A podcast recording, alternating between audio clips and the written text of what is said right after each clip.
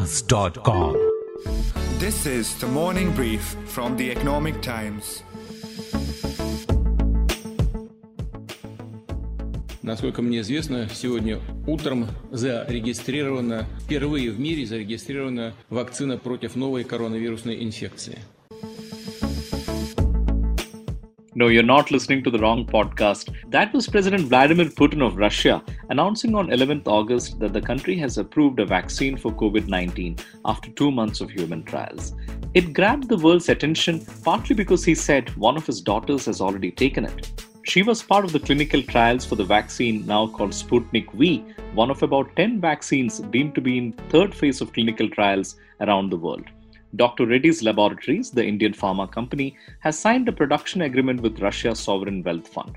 This means the final phase of the trials of the vaccine are now underway also in India, and in the best case scenario, we'll get an effective vaccine by the end of 2020. Today, we will be talking more about the global race for the vaccine, the impediments, the financing, and various possible scenarios.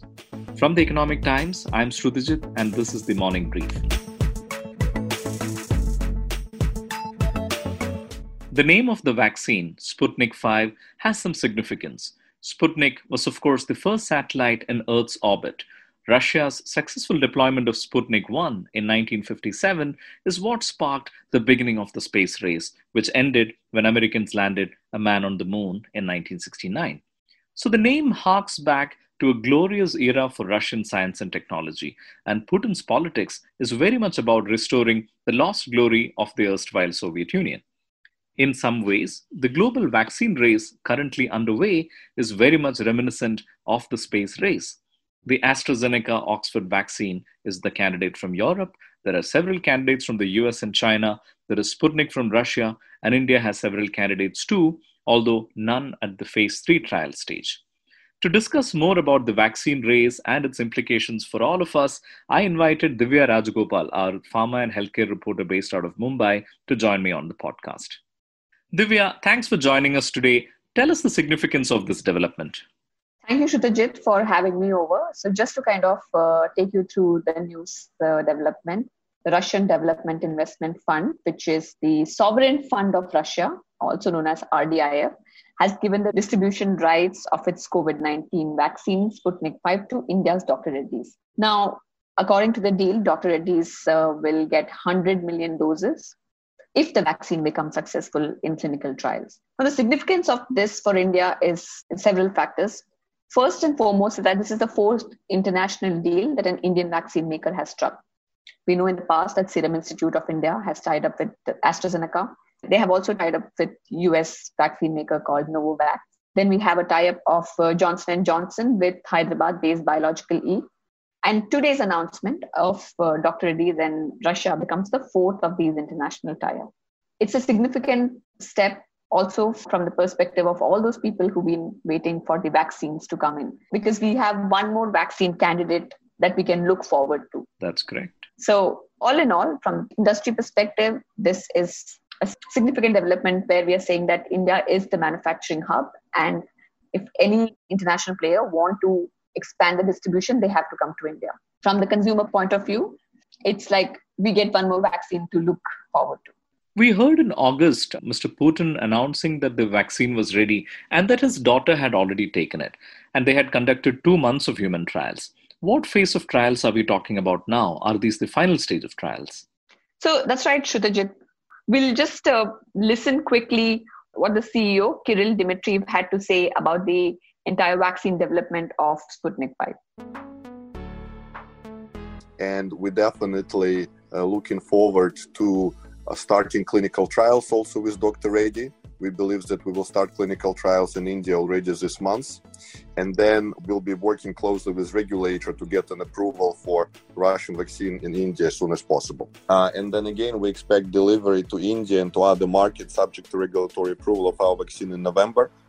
Uh, and we believe it's particularly important to uh, get vaccination going before the winter season uh, in most of the world because uh, winter season, you know, is obviously high risk season. So we are rushing to get vaccine uh, going um, and believe that we can supply to key markets in November, December. So, as you heard from Kirill Dmitriev, CEO of RDIF, it looks like Russia is on its way to officially launched the vaccine by October. And what they tell us is the vaccine might come to India if all the approvals are in place and if the clinical trial goes well by end of this year. So in November, we will see the data coming out from India. This is what the CEO is telling us that by November, we might see the data coming out from India about the safety and efficacy of the vaccine. So, interesting days ahead. We are also expecting the data that might come from AstraZeneca and uh, uh, Serum Institute, who are running their trial in India. That is also expected to by end of this year. So, lots of promises around. We don't know how much of these promises will actually be met. Tell us a little bit more about the process of trials. When Mr. Putin says his daughter has received the vaccine, does that mean she was part of the trials? So, what happened in Russia in August was part of a trial. So, all the stories that we heard about Putin's daughter taking a vaccine was also part of a trial. So, it was a clinical trial that was done and was phase one and phase two clinical trial, which was conducted. Now, the usual timeline for any vaccine is five to 10 years. We usually have an animal study where we look at whether this vaccine is safe and animals are used to kind of determine that.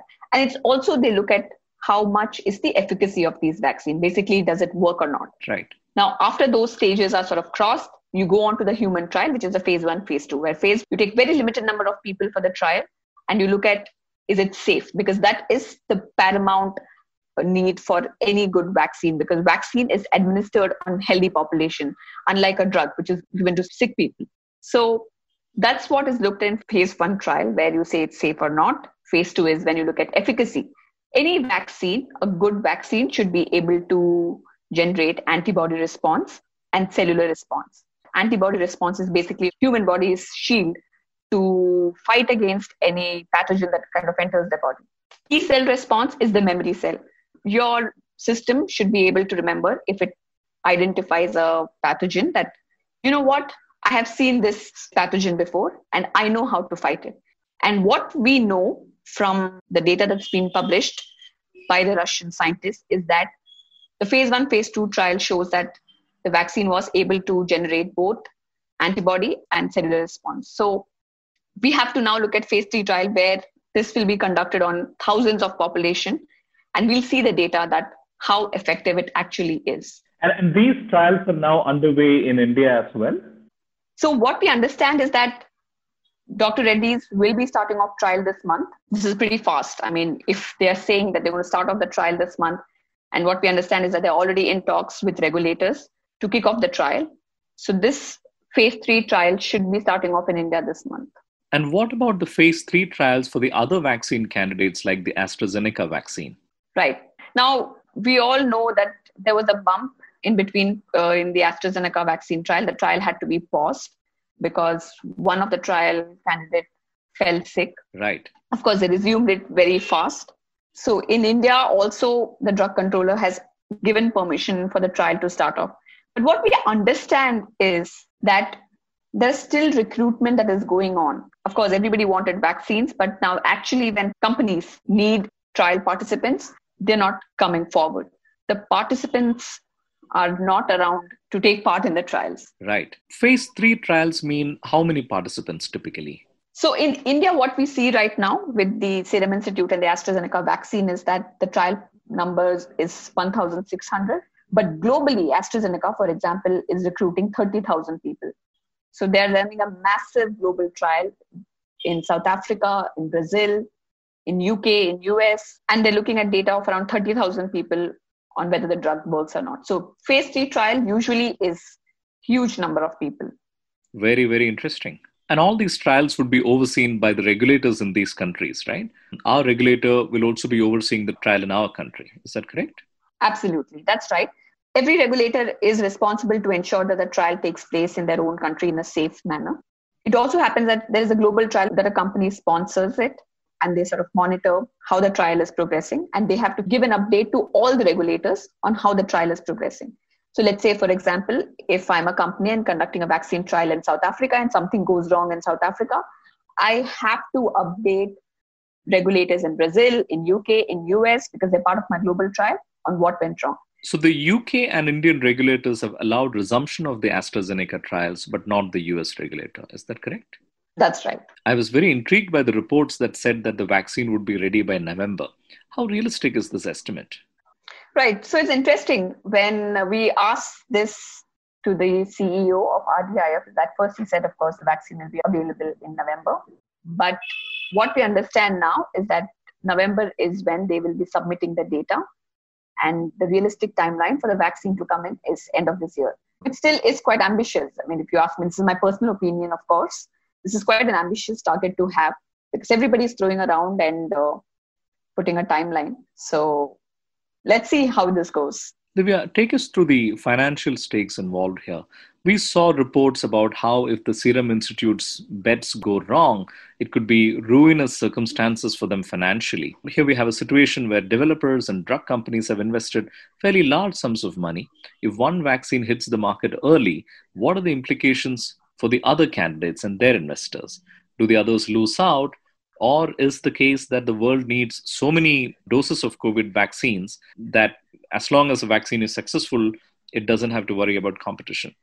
Right. So, this is a very interesting question. When people talk about the financial risk the companies are putting in, we all forget one thing is that COVID vaccines are heavily, heavily sponsored by governments across the world. That's correct. The United States alone has invested close to $10 billion in all these six, seven companies who are developing the vaccine. This is a big commitment that the NIH has made where they have assured milestone payments, which means that when companies move from one step to the other, they will get certain sum. So companies have received anywhere between $500 million to billion dollar. And because the US is funding, they have also ensured that they will get the first doses first. What I feel is that the financial risk for companies is still not as big as they take when they are developing some other commercial products from their own pipeline. This is, of course, they're coming forward to develop something. It is commendable. And something which has happened in the last 10 months, that's a big win for science. We're talking about the pandemic that we all came to know in Jan, and we are here in September, and we're already talking about having a vaccine. This is unheard of. This has never happened before. But when it comes to finance, I think what we need to ask question as uh, as consumers is that what is going to be the cost? Even though I know Economic Times is a financial newspaper and we look at how much companies are going to benefit from this, the real question here, here is that the companies are covered up. They have got the money to research. Now the question is that how affordable they're going to make to all those people because they have taken public money. I mean, you can say, of course, they're taking the United States money or somebody else's money, but it's a public money on which these vaccines are coming up. Do we have any guidance on what the final price of any of these vaccines might be? So, Serum Institute has said that it will price its vaccines at $3. And uh, we don't know if uh, we will require one doses or two doses because there are talks of uh, having two doses to have a longer protection. Divya, the picture that is emerging from everything, the, the many insightful comments that you've made today, is one of an incredible global race involving governments, charities, foundations, drug regulators, hospitals, drug companies, and tens of thousands of volunteers who are also assuming significant risk in participating in the vaccine trials. All of this in response to a pandemic that hit us unexpectedly. And we've seen that what would normally take, say, five to 10 years we are trying to crunch this into a very, very short period of time. It's an incredible race going on, isn't it, with all these different actors? Absolutely. I think even though we're living in a tragic time, I think most scientists would agree here with this reporter who's covering the pandemic is that this has been an incredible moment of science for science and for scientists who are working around. And this should become like a benchmark. This should not end here where we take COVID as an example to work together for several other infectious diseases which which kills thousands of people across the world. But what we're seeing right now is an incredible, of course, there is this whole race for getting the vaccine out before everybody else, and countries are sort of competing with each other on who will get the vaccine out first. But on the research side, on the science side, you see companies collaborating together. This has never happened before. And I think we should cheer for science. Despite the gloomy times that we are in, this is a great moment for science. And what about the safety concerns around this vaccine? It's natural to worry that if you're crunching the timeline, the normal development timeline of you know five or ten years to a few months, am I really taking a safe vaccine? What if there are side effects down the line? Is that a valid concern scientifically, or uh, people don't need to worry? No, absolutely. Safety remains one of the biggest concern because uh, we all think that vaccine is going to be magic bullet to get us out of this current situation. It's not. Usually, it's treatments that saves people's life. Here we are going the other way around. This is a crucial time, September, because it's been almost six, seven months since companies have rushed through their data, rushed through their trial. Now is the time when we will see some solid data coming out on which vaccine works and which do not. So, of course, safety concern is one of the biggest issues for regulators, and that's why you see they also do not want to take chance in terms of very, you know, rashly approving vaccines. You see some of the countries, for example, did give emergency approval. We might see that emergency approval is something. It's like an ethical framework where during a pandemic situation or during an emergency situation, you give an approval to a drug or to a vaccine and you hope that the companies keep reporting safety profile of how the vaccine or the drug has been taken in, into the population where it's been given. And and how many candidates are in the final stage of testing? Oh now the recent data from WHO says there are nine candidates that are in phase 3 trials. Out of this nine candidates we have almost four of them that are from china who are in phase 3 pre-advanced stage. And the rest is from europe us so official data, because as I said, there are there's so many vaccine candidates now. But if you want to look at the phase three, just the phase three ones, we can say around 10 of them. So let's say in December we have excellent data from one or two trials. Run us through what happens after that. What would the uh, production timeline look like? Sure.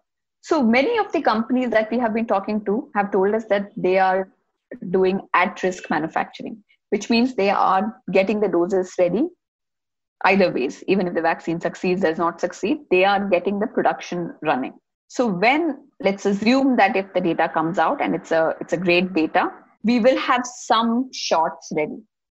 The question is who gets these shots? What we understand is that there is going to be a priority listing. The essential workers or the healthcare workers will be the first one to get them. And that itself is after we sort out which country gets it right? First we'll have to sort what country gets it and then who in these countries would the priority groups be?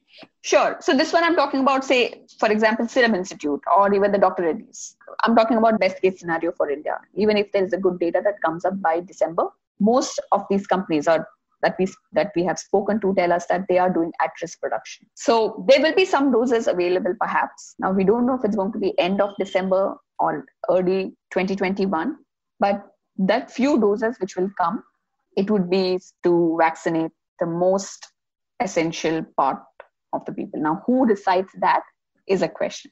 In terms of scale, as you rightly pointed out, if we have to manufacture 100 million doses, how long will that take? Um, is it a matter of months? Serum Institute has said that they can manufacture 400 million doses by the end of this year. That's their target, and it's a publicly stated target. The capacity which these companies have created is huge let's come back to the first question where we started right? India is a big pharmaceutical hub. We have we have the capacity for manufacturing vaccines injectables which very few countries have across the world. So that's our usp the scale. And that's why you'll see that for us scaling up will not be a problem. And that's why most multinational companies want to come to india to look for partnership because we have over the years created a solid manufacturing capacity, which also also with significant quality. Of course, you know we can always keep debating about Indian-made products are not great and so on and so forth. However, we've been Indian companies have been supplying vaccines to to Gavi to WHO for several years. So scale is not going to be a problem. As I said, many companies are already preparing, putting production line in place to scale up in anticipation of an approval. Before I let you go, one last question. Sure. Take us through the Indian candidates and where they stand. Okay. So, Indian candidates right now who are already in human trial stage are Serum Institute of India. Serum has partnership with um, AstraZeneca and US vaccine maker Novavax. Then you have uh, today Dr. Reddy's that announced the tie-up with RDIF.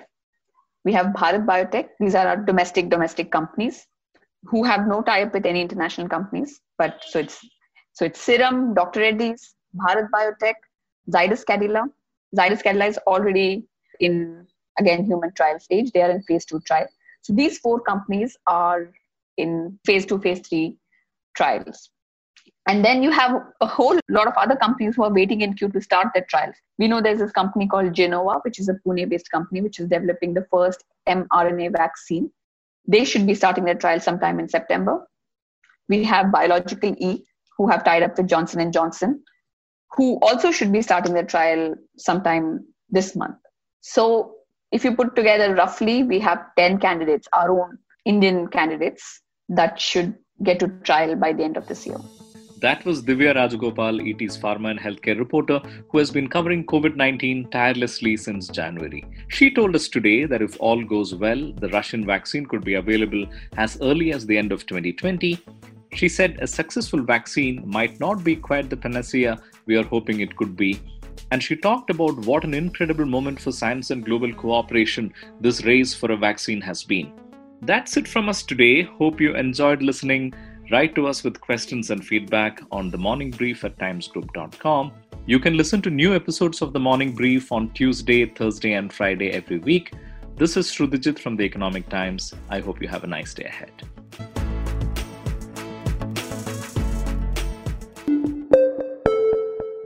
Avaz.com